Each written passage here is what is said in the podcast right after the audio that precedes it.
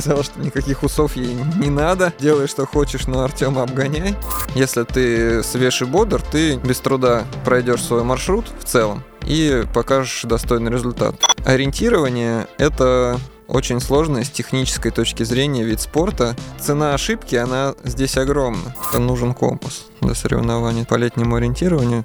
Это самая необходимая деталь экипировки. Ты не будешь успешен, если будешь распыляться. То есть, если это бег, то это бег. Когда приезжаешь на отдых, тебя там довольно скоро начинает зудеть, что надо пойти побегать, и что вообще так просто скучно.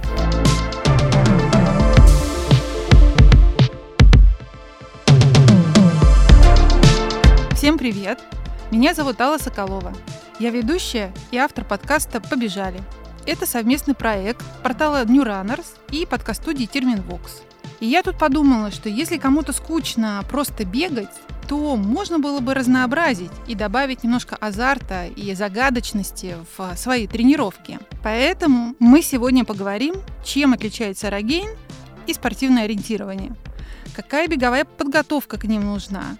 Вообще, почему зимой полезно переключиться на лыжные гонки и как это совмещать с работой и семьей? Вообще наше классическое такое исследование. И у нас сегодня в студии Андрей Краснов, мастер спорта по лыжным гонкам, мастер спорта по спортивному ориентированию, зам главного редактора «Ски Спорт» и участник чемпионата России по спортивному ориентированию как на лыжах, так и бегом. И да-да, вы не ослышались. На лыжах можно не просто бегать, но и заниматься ориентированием. А как это происходит, сейчас у него и узнаем. Ну что, побежали?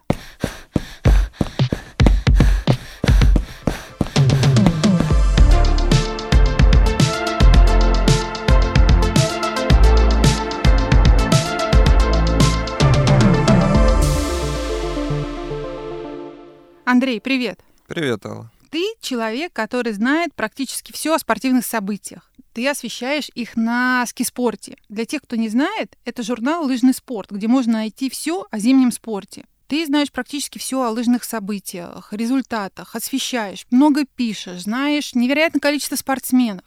Но о тебе самом очень мало чего известно. И хочу начать именно с того, что ты мастер спорта по лыжным гонкам. Как ты получила это звание? Начал заниматься лыжами, ну так, тренироваться именно, уже учась в университете. То есть у меня не было а, никакого опыта занятий в детских спортивных школах, когда в основном все лыжники начинают и учатся азам спорта. То есть я фактически начал заниматься лыжными гонками уже во взрослом возрасте. Студентом? Да, уже студентом, то есть мне было 18-19 лет. Когда я впервые поехал на сбор а почему тогда ты вдруг в 18 лет решил, что лыжные гонки — это твое, и встал на лыжах? Ну, на лыжи это, естественно, я встал чуть раньше, то есть я катался с родителями в парке, ходил в Битовский парк с мамой гулять. Потом в старших классах школы у нас, я перешел в другую школу, у нас был очень хороший учитель физкультуры, он сейчас там работает, мы с ним встречались даже недавно, обсуждали, как что у кого в жизни. Он э, к своему делу относился с душой, и он не только занимался проведением уроков физкультуры, он формировал какую-то школьную команду, возил ее на соревнования. Вот на Лыжню России мы ездили от школы, был автобус. Причем сам-то он не лыжник, он э, был профессиональным регбистом, но тем не менее он на самом деле нас учил всем видам спорта, замечательный был педагог. Так значит, в 18 лет ты поехал на первые сборы, начал заниматься уже более серьезно лыжными гонками. Когда ты получил мастера спорта? На каком старте? Сколько времени у тебя это заняло? Ну, это заняло, на самом деле, очень много времени. Я получил звание это на чемпионате России в 32 года. Но на чемпионате России, я хочу тут уточнить, да, это был чемпионат России летний, потому что у нас лыжные гонки это вид спорта, который состоит из многих дисциплин. И вот одна из дисциплин лыжных гонок, она называется лыжероллеры. Такой состав там много сильных лыжников бежит, и есть э, люди, которые именно затачиваются под лыжероллеры, бегают только на лыжероллерах. Я в какой-то момент понял, что у меня есть возможность э, попробовать выполнить звание именно там, потому что все-таки в других дисциплинах, таких э, именно зимних, очень высокая конкуренция, и ну, у меня не получалось это сделать, и я даже не чувствовал, что есть какая-то ну, перспектива на это. Тут я понял, что, в принципе, могу состязаться, потому что участвовал в соревнованиях с сильнейшими спортсменами в этом виде, и, в принципе, ну, не было такого какого-то гигантского разрыва между нами, не было пропасти, и я понял, что при удачном сечении обстоятельств а, мне можно попробовать выполнить звание. Ну, я, естественно, специально готовился к соревнованиям, много участвовал. Тоже ездил на сборы специально для подготовки к лыжероллерам.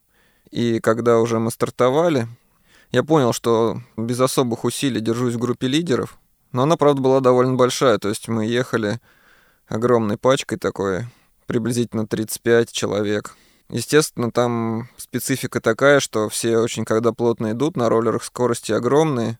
Периодически кто-то ломает палки, кто-то падает, какие-то завалы. сколько? Давай лучше уточним. Вот 30 километров мы, если не ошибаюсь, ехали в районе 45 минут.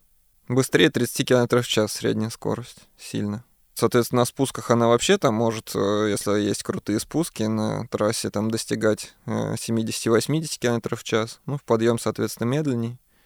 Но, в общем-то, то есть скорости очень большие. В той гонке я попал в десятку сильнейших. Все решалось на финише, то есть у нас на финише, получается, там в несколько секунд уложилось 25 человек. Ну, я хорошо, вы хорошо сфинишировал, да, хорошо сфинишировал. Там впереди было три человека, которые, ну, чуть-чуть оторвались, а вот остальная толпа такая, она финишировала, то есть первые три места мы не разыгрывали, а разыгрывали места, получается, четвертого по десятое, это как раз э, норматив для выполнения мастера спорта. В лыжероллерах он сложнее, потому что в лыжах можно в топ-40 попасть, и ты получишь мастера. Здесь было сложнее, надо было попасть в десятку, и вот на финиш заезжало там, условно, за эту десятку боролось 20 человек, все, в общем-то, опытные люди, мастера спорта. В итоге на том старте, кроме меня, ни один человек больше не смог, который не был мастером, а, выполнить этот норматив. Удачный для тебя старт сложился. Да, я хорошо зашел на финишную прямую, я заходил туда в нашей группе большой вторым. Ну, думал, хорошо, второй, у меня там большой запас сзади. Ну и я понял, что, в принципе, я первого человека мне по силам обогнать. И в какой-то момент решил и его тоже обогнать. И это было правильное решение, потому что вот один за другим мимо меня люди как посвистели тоже, которые очень хорошо финишировали. В в итоге я стал восьмым, то есть у меня пару мест еще был запас. Хватило, чтобы выполнить норматив. А того парня, которого я обогнал, он в итоге заехал 20 каким-то. Ну, одним из последних. Ну, ты видишь, как тактическое решение прям по ходу. Вообще у тебя за плечами около 100 лыжных марафонов. А также ты финишер четырехлетней ультрамарафонской серии «Трансурал». Вообще это солидный багаж, на мой взгляд. Какие старты самые яркие и запоминающиеся для тебя? Ну, если вспомнили, конечно, о Трансурале, то это довольно яркий старт, наверное, такой. А чем он выделяется от остальных? На самом деле это просто какой-то невероятный проект. Я не знаю, как ребята его смогли реализовать из команды вот, Трансурала. Он уникален от самой задумки до реализации. Я не знаю, вы обсуждали, может, уже в своем подкасте. То есть проект заключается в том, что это 4 года, 4 Урала, 4 дня. Нет, мы еще Трансурал не затрагивали в своем подкасте, поэтому мне интересно вот немножко расспросить тебя об этом. Мгм. Ну вот э, тогда расскажу. Урал разделен на четыре части. Южный Урал, средний, северный и, ну, вообще есть приполярный и полярный, но вот в многодневке они как-то варьируются или объединяются. В каждый из четырех лет, то есть ты в этом регионе смотришь самые красивые места, по мнению организаторов. И эти места, они, ну, как правило, их невозможно как-то увидеть, если ты не идешь туда, скажем, в туристический поход, что довольно специфическая тема. Либо ты, вот, ну, не бежишь какой-то старт, но старты, они редко там проводятся. Я не знаю даже, какой лучший из примеров привести, но приведу, наверное, пример самый уникальный. Это вот приполярный Урал. Нас забирали на вахтовках на станции Инта. Там несколько часов мы тряслись по тундре, по какой-то грунтовой дороге, значит, в кузовах грузовиков этих огромных. Приезжали на базу Желанная. Это туристическая база, оттуда туристы ходят. Ну и плюс там есть э, какая-то добыча полезных ископаемых, они там горный хрусталь добывают в окрестностях. И у нас, получается, мы бегали по приполярному Уралу, это заповедник, во-первых. Плюс мы смотрели, там, например, мы забежали в первый день на гору Народная, это самая высокая точка Урала. На Северном Урале у нас там тоже вот мы были в окрестностях Кытлома, города такого, и все местные тоже горы красивейшие обегали, вот, э, Конжаковский камень, это самая высокая точка Северного Урала, и туда, куда марафон Конжак известный проходит. Ну и тоже окрестные там горы есть Косевинский камень, Серебрянский камень. Там очень забавная одна история была, вообще фантастическая. Как трассу они делают, так как там никто никогда не бегает в остальное время, кроме как проходит многодневка. Они в голове себе планируют этот маршрут и перед стартом просто проходят и промаркировывают разметкой. Где-то тропы задействованы, где-то ты просто бежишь просто через лес, там с горы на гору. Как автономка? Ну, наверное, да, наверное, но все-таки нет, трасса размечена. размечена. То есть э, ты понимаешь, куда в целом бежать. Но это не тропа какая-то, которая, в общем-то, ну, где удобно бежать, да, то есть ты там бежишь где-то по лесу, по камням, по болотам. Они разметили, значит, эту тропу. Перед стартом людей пошел мужчина, фотограф, ну, чтобы занять удобную позицию и, ну, пофотографировать участников. Идет и слышит какой-то рев там рядом с тропой. И оказалось там медведица с медвежонком. Ну, он, значит, ее издалека увидел, она вроде как его не почувствовала, не услышала. Он понял, что надо предупредить участников, и пошел, значит, навстречу тем, кто должен был вот сейчас мимо этой медведицы пробежать, сказать, что, может быть, не стоит туда бежать и так далее. Ну, в общем, там, конечно, такие интересные дальше вещи были. Но когда встретил лидера, там такой был Антон Головин, достаточно известный трейлранер. Как раз он сам уральский парень, но очень похож на такого лесного человека, аборигена. Он сказал этому фотографу, хорошо, я понял, предупреди остальных. И сам побежал мимо этой медведицы. Я как раз хотела тебя спросить, а тебе не страшно? Ведь в этих местах можно встретить, ну, бог знает кого. Ну, это лидерам должно быть страшно. А как... отстающим или тем, кто бежит в серединке, думаешь, нет? Ну вот тебе ну нет, я как-то об этом не задумывался, да, потому что, ну, все-таки там какое-то большое количество людей пробегает, и ну, каких-то диких животных, они, как правило, сами сторонятся вот этой вот толпы и шума, и им это вообще не нужно. В итоге, кстати, эта медведица, после того, как несколько лидеров там условно там в близости от нее прошло, пробежала, она сама поняла, что ей нечего здесь делать, и убралась оттуда подальше. И, в общем-то, кроме тройки лидеров, ее никто и не видел, и даже третий человек только слышал рев, и все. Остальные даже не подозревали, что там это все происходило. Ну, конечно, есть какой-то определенный риск, да. Опять же, есть риск того, что ты там получишь травму, как травмируешься, и трудно будет добраться там до точки эвакуации какой-то, хотя и такие тоже случаи там бывали, и, в общем-то, как-то людей из леса эвакуировали. Эвакуировали, да, правильно.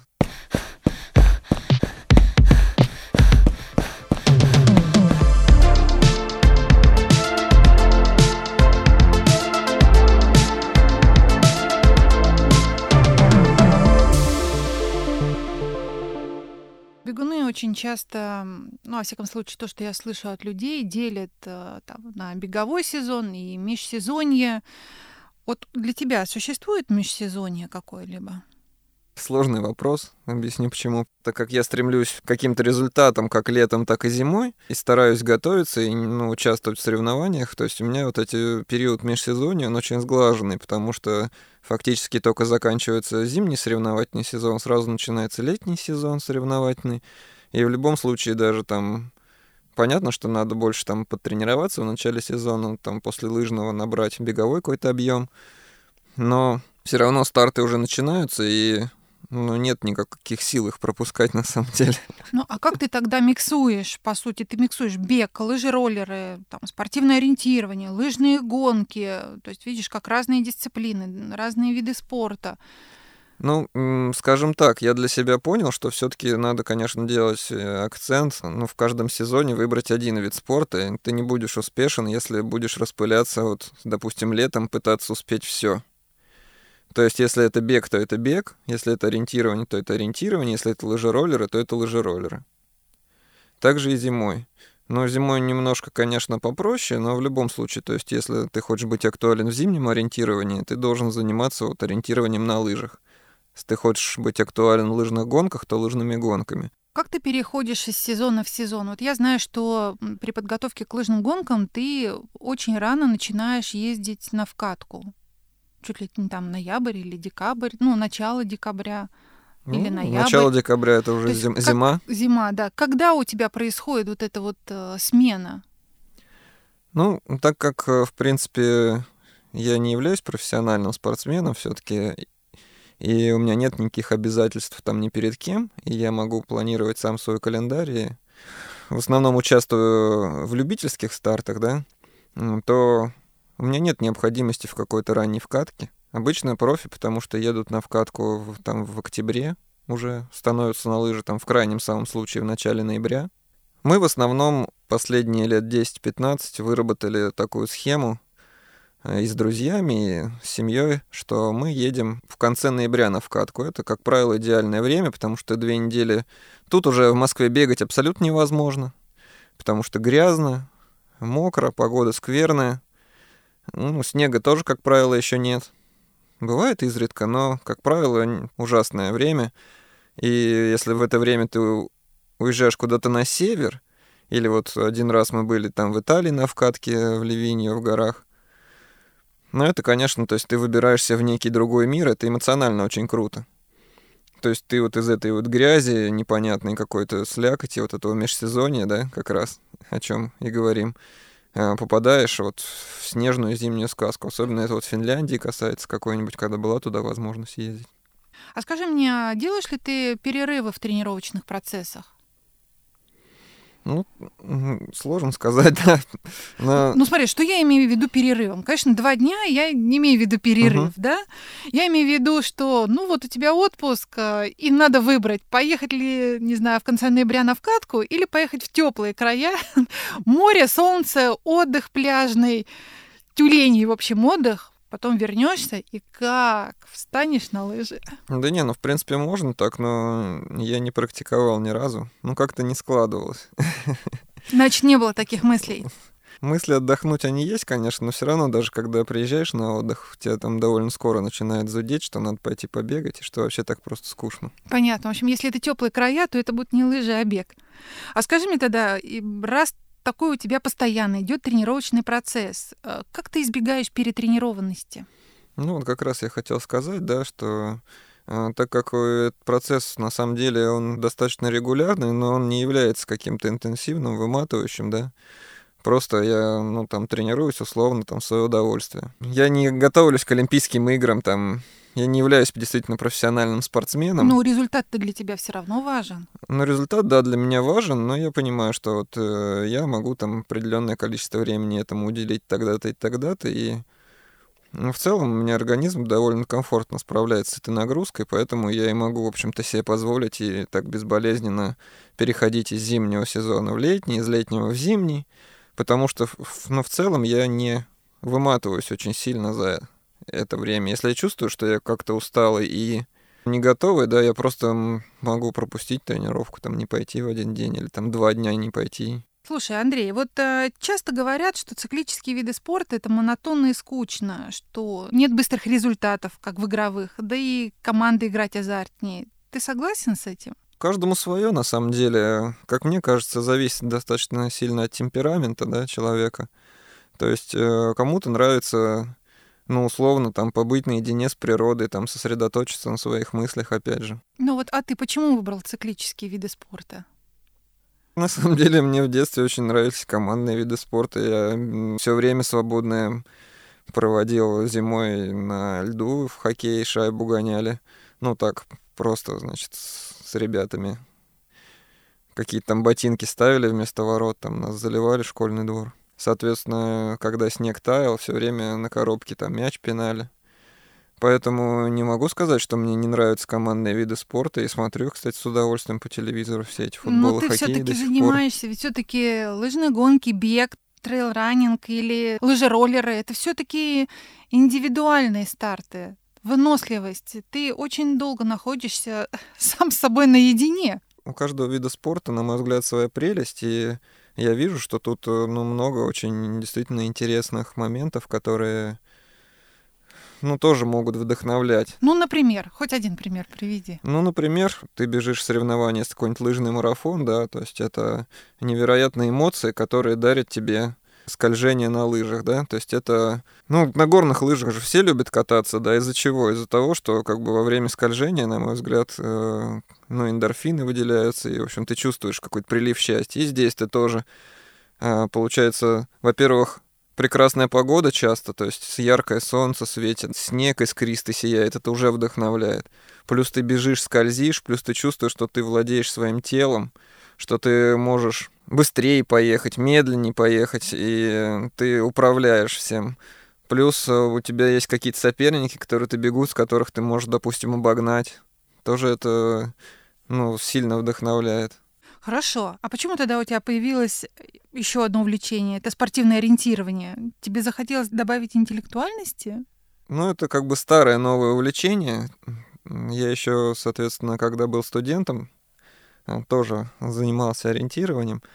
Но ориентирование, на самом деле, это какая-то вот квинтэссенция. С одной стороны, интересности, с другой стороны, вот э, занятий циклическими видами, потому что ты все равно вынужден демонстрировать выносливость, там, бежать, либо же ехать на лыжах, еще есть ориентирование на велосипеде. Но с другой стороны, ты решаешь некие увлекательные задачи.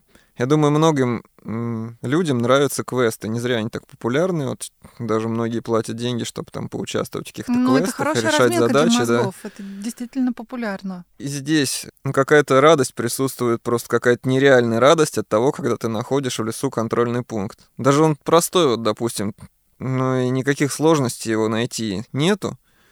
Но когда ты прибегаешь в то место и обнаруживаешь там пункт. Особенно это здорово бывает, когда пункты стоят в каких-то сложных местах, их не видно издалека, и ты бежишь и понимаешь, что сейчас надо тебе пробежать вот здесь, потом здесь, потом там, и потом вот ты представляешь ситуацию, как ты этот пункт увидишь.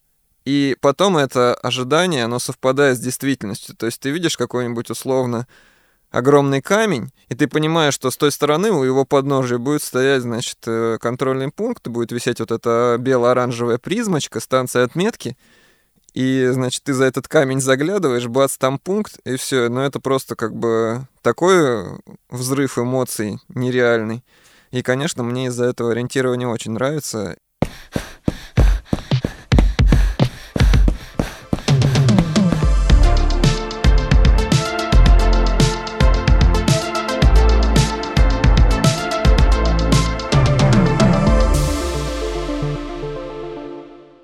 Что ты участвуешь в соревнованиях и по рогейну, и по спортивному ориентированию, и бегом, и на лыжах.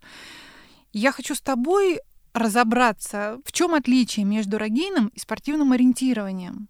Потому что мне кажется, что есть нюансы, и кто, как не участник, может мне рассказать обратную сторону.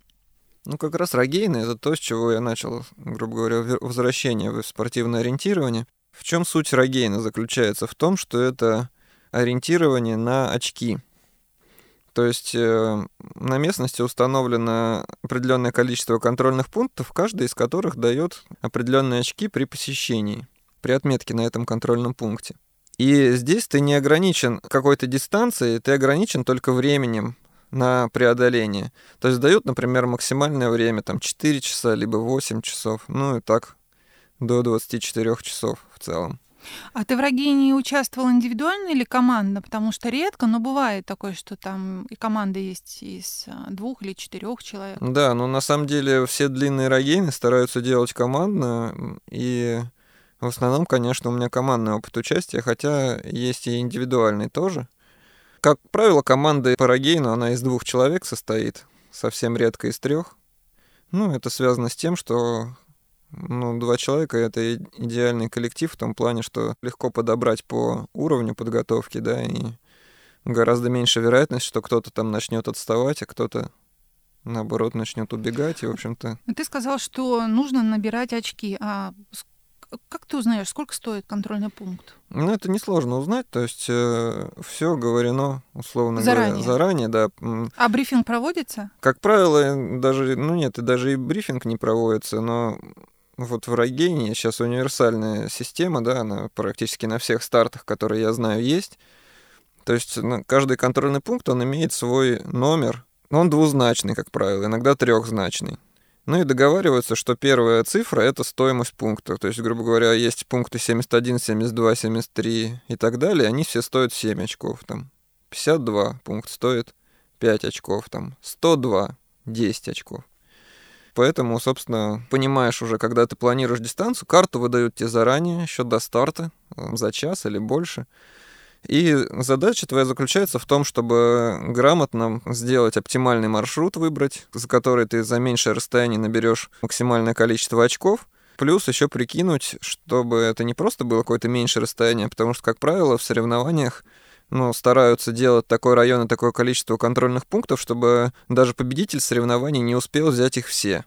Соответственно, кроме того, что нужно достаточно оптимально спланировать маршрут, плюс еще выбрать, чтобы это был условно там не бег там через какие-то чащобы непролазные, а даже если, может быть, это будет чуть длиннее, но выбрать где-то дорожные варианты, а где-то наоборот, может быть, срезать все-таки через э, лес, да.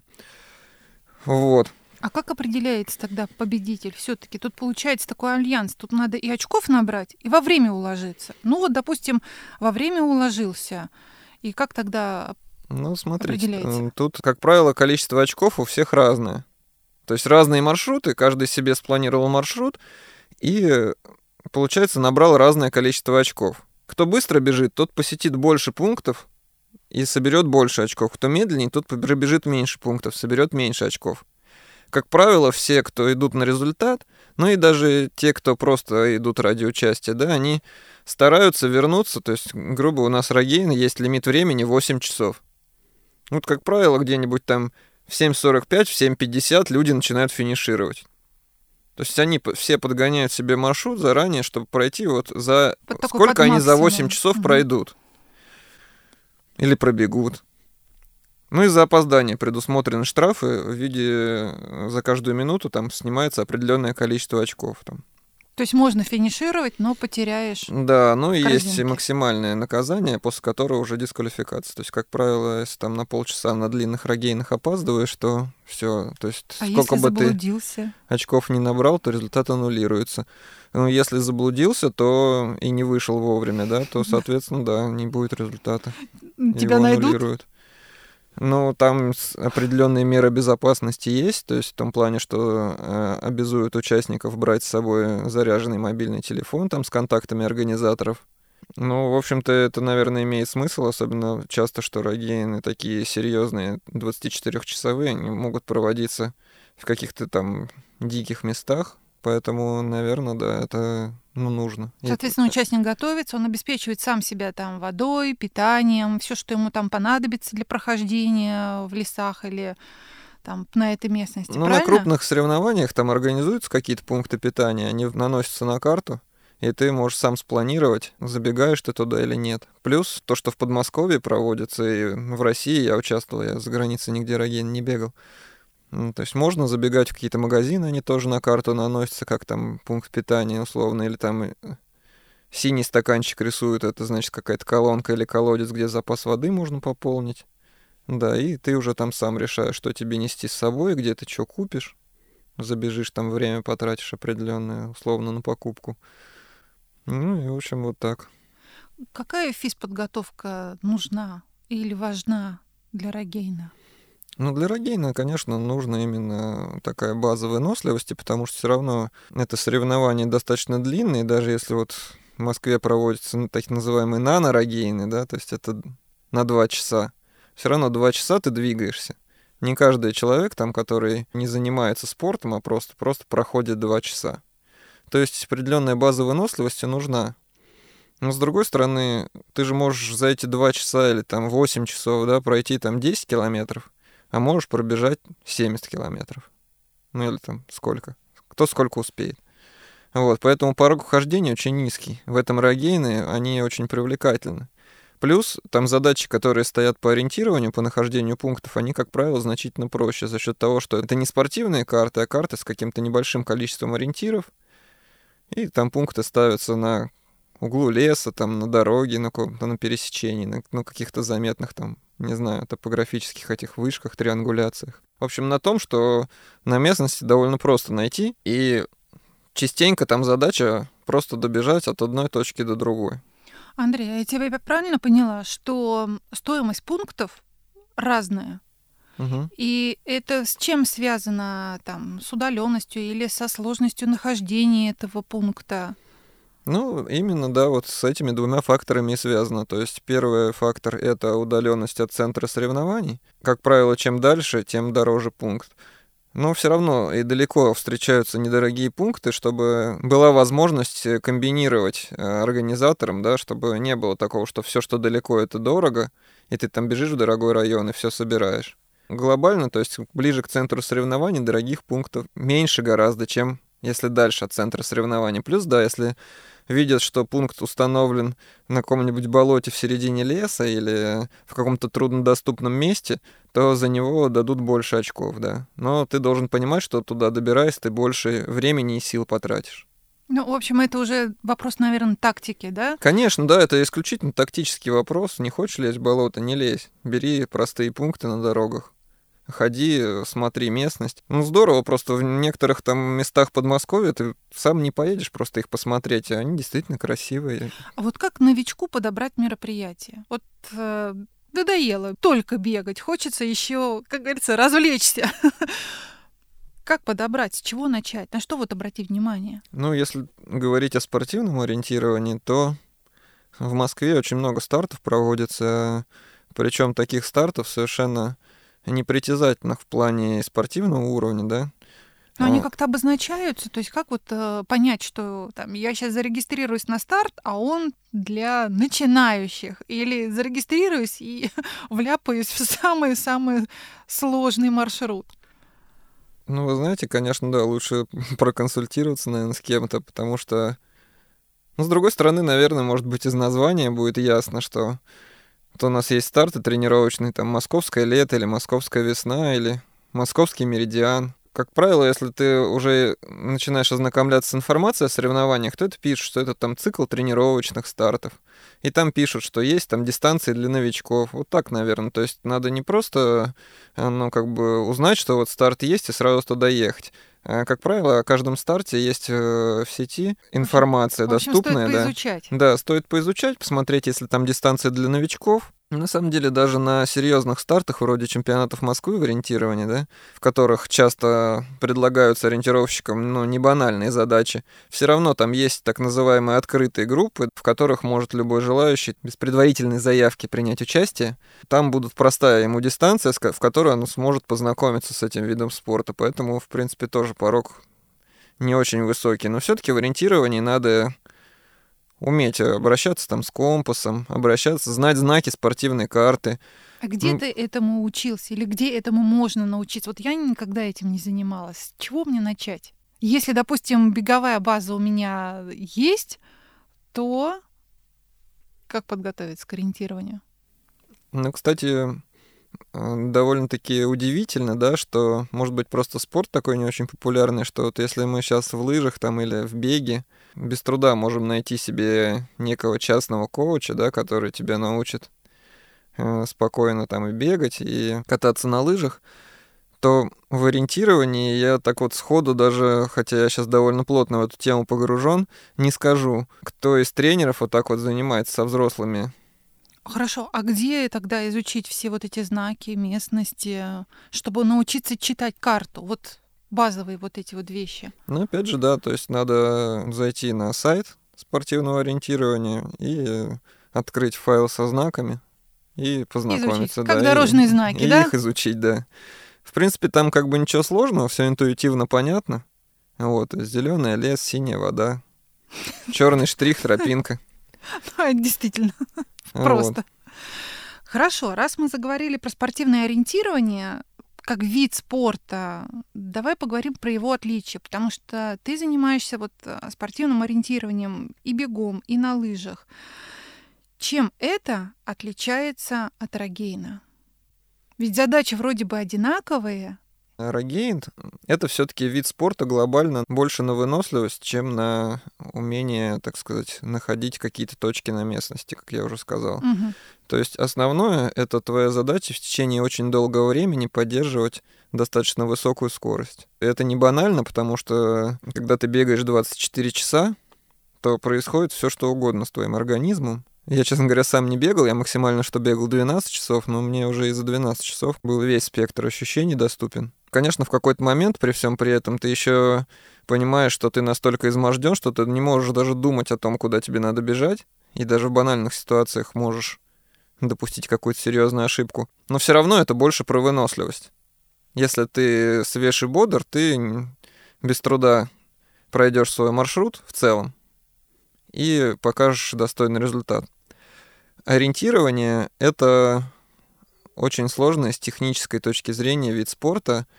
Я не говорю про всякие дистанции для новичков, я говорю именно про соревновательное ориентирование, да? Конечно, ты же мастер спорта, поговорим о сложном.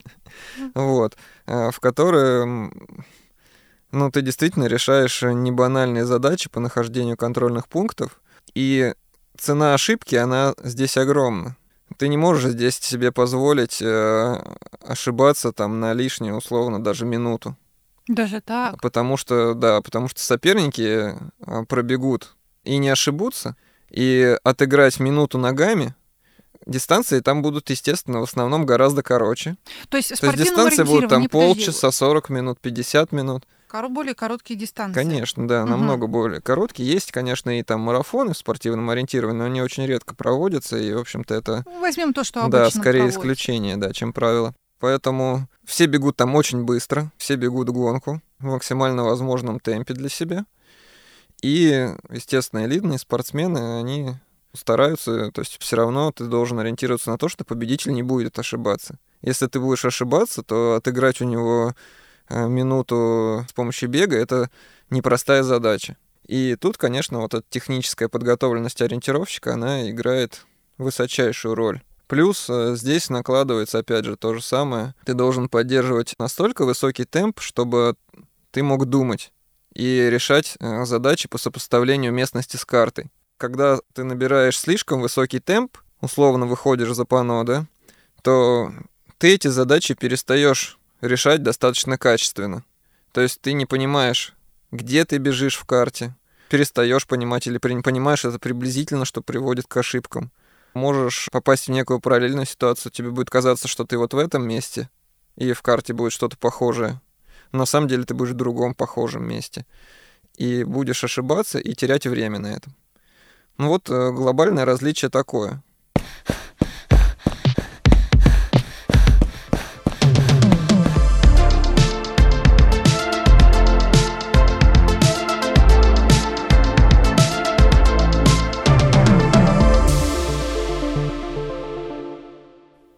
Теперь меня очень интересует, чем бег отличается от лыж. Вот спортивное ориентирование в лыжных гонках. Как давно ты им начал заниматься, и, на твой взгляд, какие основные отличия? Ориентирование на лыжах, конечно, оно отличается от э, ориентирования бегом в том смысле, что у тебя здесь есть сетка лыжней, которая нанесена на карту, и твои ориентировщические задачи, они заключаются в том, что ты выбираешь нужный поворот фактически. То есть ты не бежишь там а в, как в беговом ориентировании, ну, Я кратчайшему. вот по всей местности да, да, и да. сам выбираешь маршрут. Тут у тебя лыжня тут, задана. Да, тут у тебя есть определенные лыжни, там есть класс лыжни, есть широкие, узкие, там они показаны определенным классом на карте. И, в общем-то, ты ездишь, выбираешь повороты. То есть, э, казалось бы, задача довольно простая но она осложняется тем, что э, ты это делаешь на очень-очень высокой скорости, гораздо более высокой, чем бег.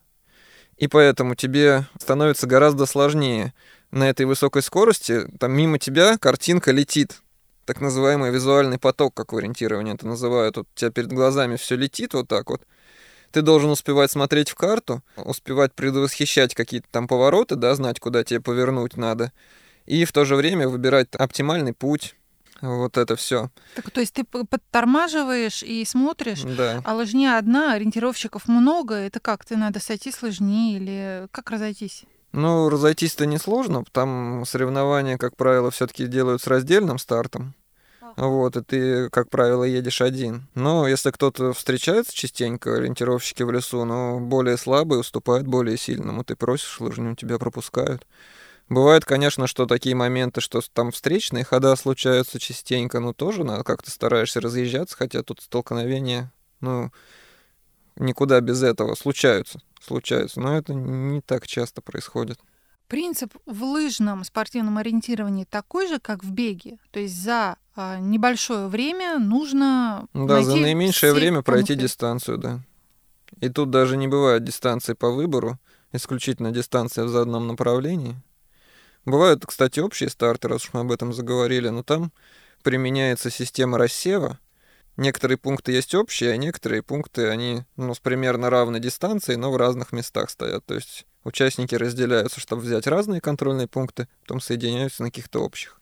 Ну, кстати, это летом то же самое есть, когда общий старт стараются, ну или эстафета, да, которая тоже с общего старта проходит, стараются немножко, чтобы участники разделялись, да, и ты не знаешь, ну, твои соперники, какая у них дистанция, у них может быть с тобой один пункт общий, один разный. И, ну, так вот очень сильно варьируется. Андрей, а сколько обычно бывает этих контрольных пунктов? Ну, приблизительно. Ну, Я понимаю, что... В районе 20 примерно. Ну, это если так совсем приблизительно. На лыжах? Ну, и на лыжах, и, и бегом, ногами. как правило. Ну, так вот, плюс-минус. Бывают, конечно, более длинные дистанции, ну, так, 20, ну, может, на длинных там даже бывает и там по 50 пунктов в каких-то там совсем уж супер длинных дистанциях. Ну, так 20-30 это вот обычные. Андрей, скажи, пожалуйста, что добавляется в твою экипировку? Ну вот понятно, что у всех есть беговая экипировка, там у лыжников есть лыжная. Для ориентирования что необходимо еще добавить? Ну, самое важное, конечно, это нужен компас для соревнований по летнему ориентированию. Это самая необходимая деталь экипировки, потому что без него в лесу очень будет очень трудно. Ну, соответственно, надо уметь с ним работать. Второе, ну, важное, второй элемент экипировки — это шиповки. А, есть специальные шиповки для ориентирования, которые отличаются очень высокой прочностью. Прочность нужна, потому что обычные кроссовки быстро убьются в лесу. Очень много там таких вещей, там всяких веток, коряк, камней острых, там ну, много всего, что портит обувь. Поэтому там верх очень должен быть прочный. Вот, и опять же, там такие шипы специальные, они, во-первых, э, ну, как бы выделены с помощью резины, да, на подошве, довольно прочный. И там еще, как вот в автомобильных шинах, такие маленькие металлические пимпочки есть. Это тоже довольно важно, потому что ты часто там бежишь в любую погоду, там по мокрому лесу бывает, по скользкому, там овраги крутые какие-то преодолеваешь, то есть сцепление важно. И важно, чтобы эта обувь не убивалась, в то же время она была довольно легкой, поэтому используются специальные шиповки для ориентирования. Важно иметь средства отметки, это электронный чип. Сейчас э, ну, отметка на соревнованиях по ориентированию происходит, э, когда на пункте находится станция электронной отметки, в которой фиксируется, ну, в твоем чипе фиксируется, что ты ее прошел в такое-то время. Сейчас существуют специальные бесконтактные чипы. Ты просто пробегаешь мимо станции, ничего не тыкаешь, и она пикает и фиксирует то, что ты прошел.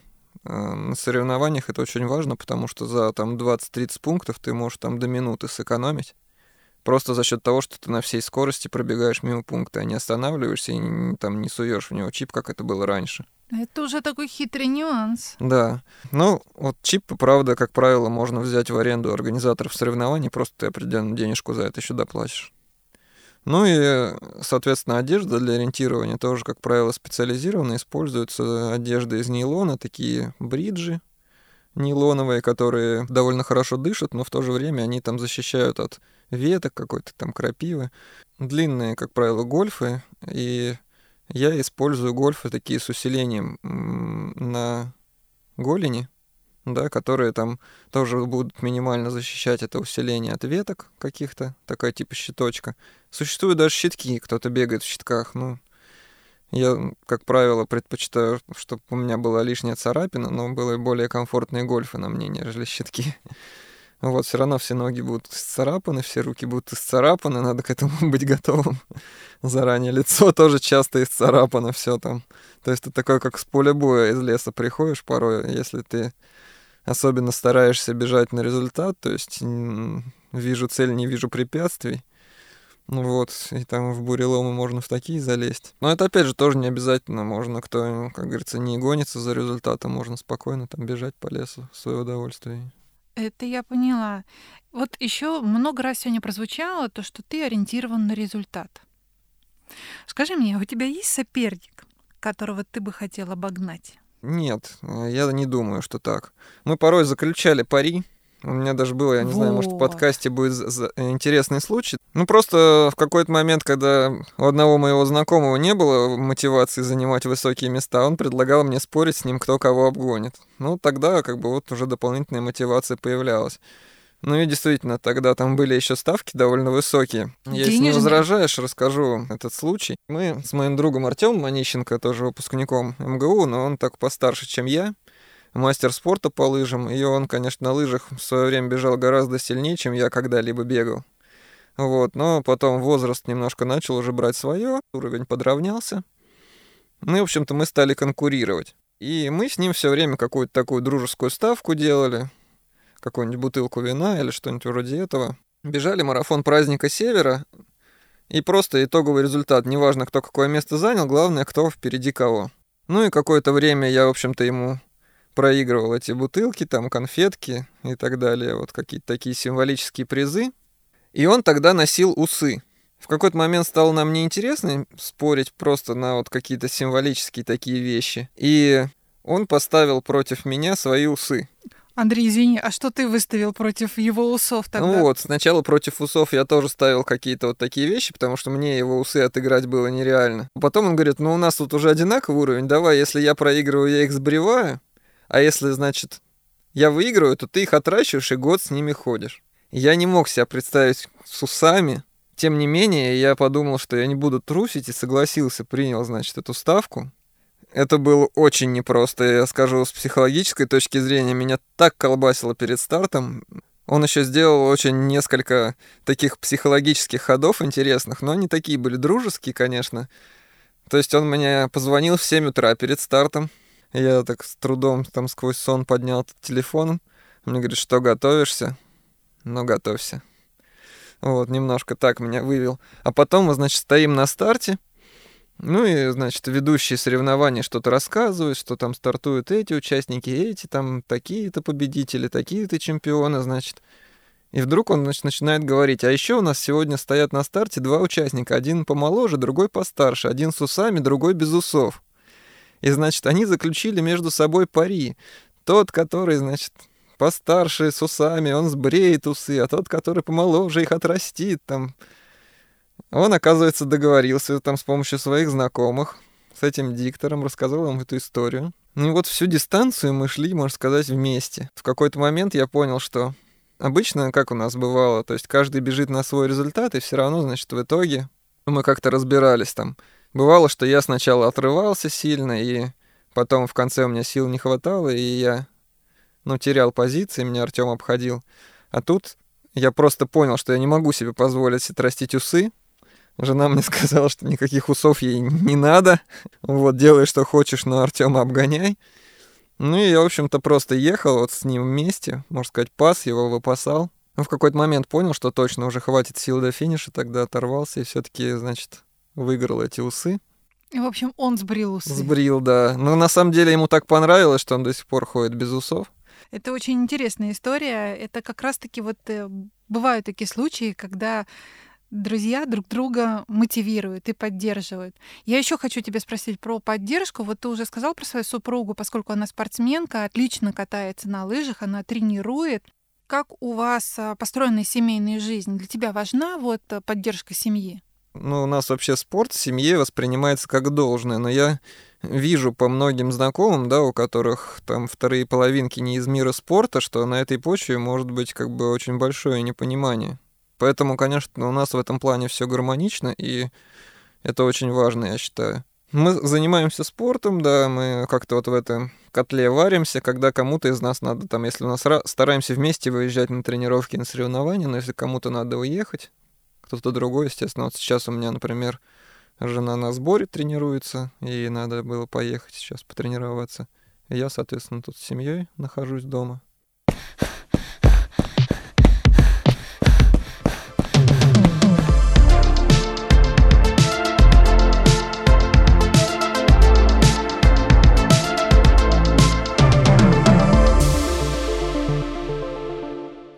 Настало время финальной рубрики. Наши постоянные вопросы. Первое — это какую цель ставишь на 2022 год? Я несколько целей себе обдумал, не боюсь их озвучить. Это попасть в тройку на чемпионате Москвы по спортивному ориентированию, отобраться в сборную команду Москвы и на чемпионате России по спортивному ориентированию бегом, который будет проходить а, в Апатитах в Мурманской области, а, забраться в десятку сильнейших. Круто. Вопрос второй. Какое количество денег уходит на занятия спортом в среднем? Когда-нибудь прикидывал расходы? Не прикидывал. И, Андрей, какая у тебя самая заветная спортивная мечта? Наверняка же есть. Ну, спортивные мечты я уже все реализовал свои. У меня бы была мечта выполнить мастера спорта по лыжным гонкам и по спортивному ориентированию. И я это сделал. Неужели новая мечта еще не родилась? Ну, дальше только вот цели, которые я уже озвучил. Но на самом деле это такие сложные цели, которые можно и к мечтам даже отнести больше, чем к целям. Ну, в общем, у тебя мечты и цели совпадают. Спасибо тебе большое. Я очень рада, что ты сегодня пришел, помог мне разобраться в спортивном ориентировании, в рогейне, поделился своим опытом на конкретных примерах. Спасибо, было приятно пообщаться. Надеюсь, э, что та информация, которую я сказал, да, она будет кому-то полезна. Да, это очень полезно, потому что мы с тобой разобрали сегодня, в чем разница и вообще из чего состоит спортивное ориентирование. Это очень интересный вид спорта, и для тех, кому скучно уже просто бегать, может попробовать себя в чем-то новом. А с нами в студии был Андрей Краснов, мастер спорта по лыжным гонкам, мастер спорта по спортивному ориентированию, зам главного редактора «Ски Спорт» и участник чемпионата России по спортивному ориентированию как на лыжах, так и бегом. Попробуйте новые виды спорта, стремитесь к совершенству, и вам вам точно будет не скучно в этой жизни. А с вами был подкаст «Побежали» и я, Алла Соколова, его ведущий и автор. «Побежали» — это совместный проект портала New Runners и студии Терминвокс. Слушайте нас везде, на SoundStream, в Apple и Google подкастах, на Spotify, Яндекс Музыке, Castbox и других удобных вам подкаст-площадках. Ставьте свои оценки, пишите комментарии – Советуйте нам героев и темы. Мы будем очень вам признательны. Над выпуском работали редактор Татьяна Батурина, звукорежиссер Анастасия Мазуренко и продюсер Мария Погребняк.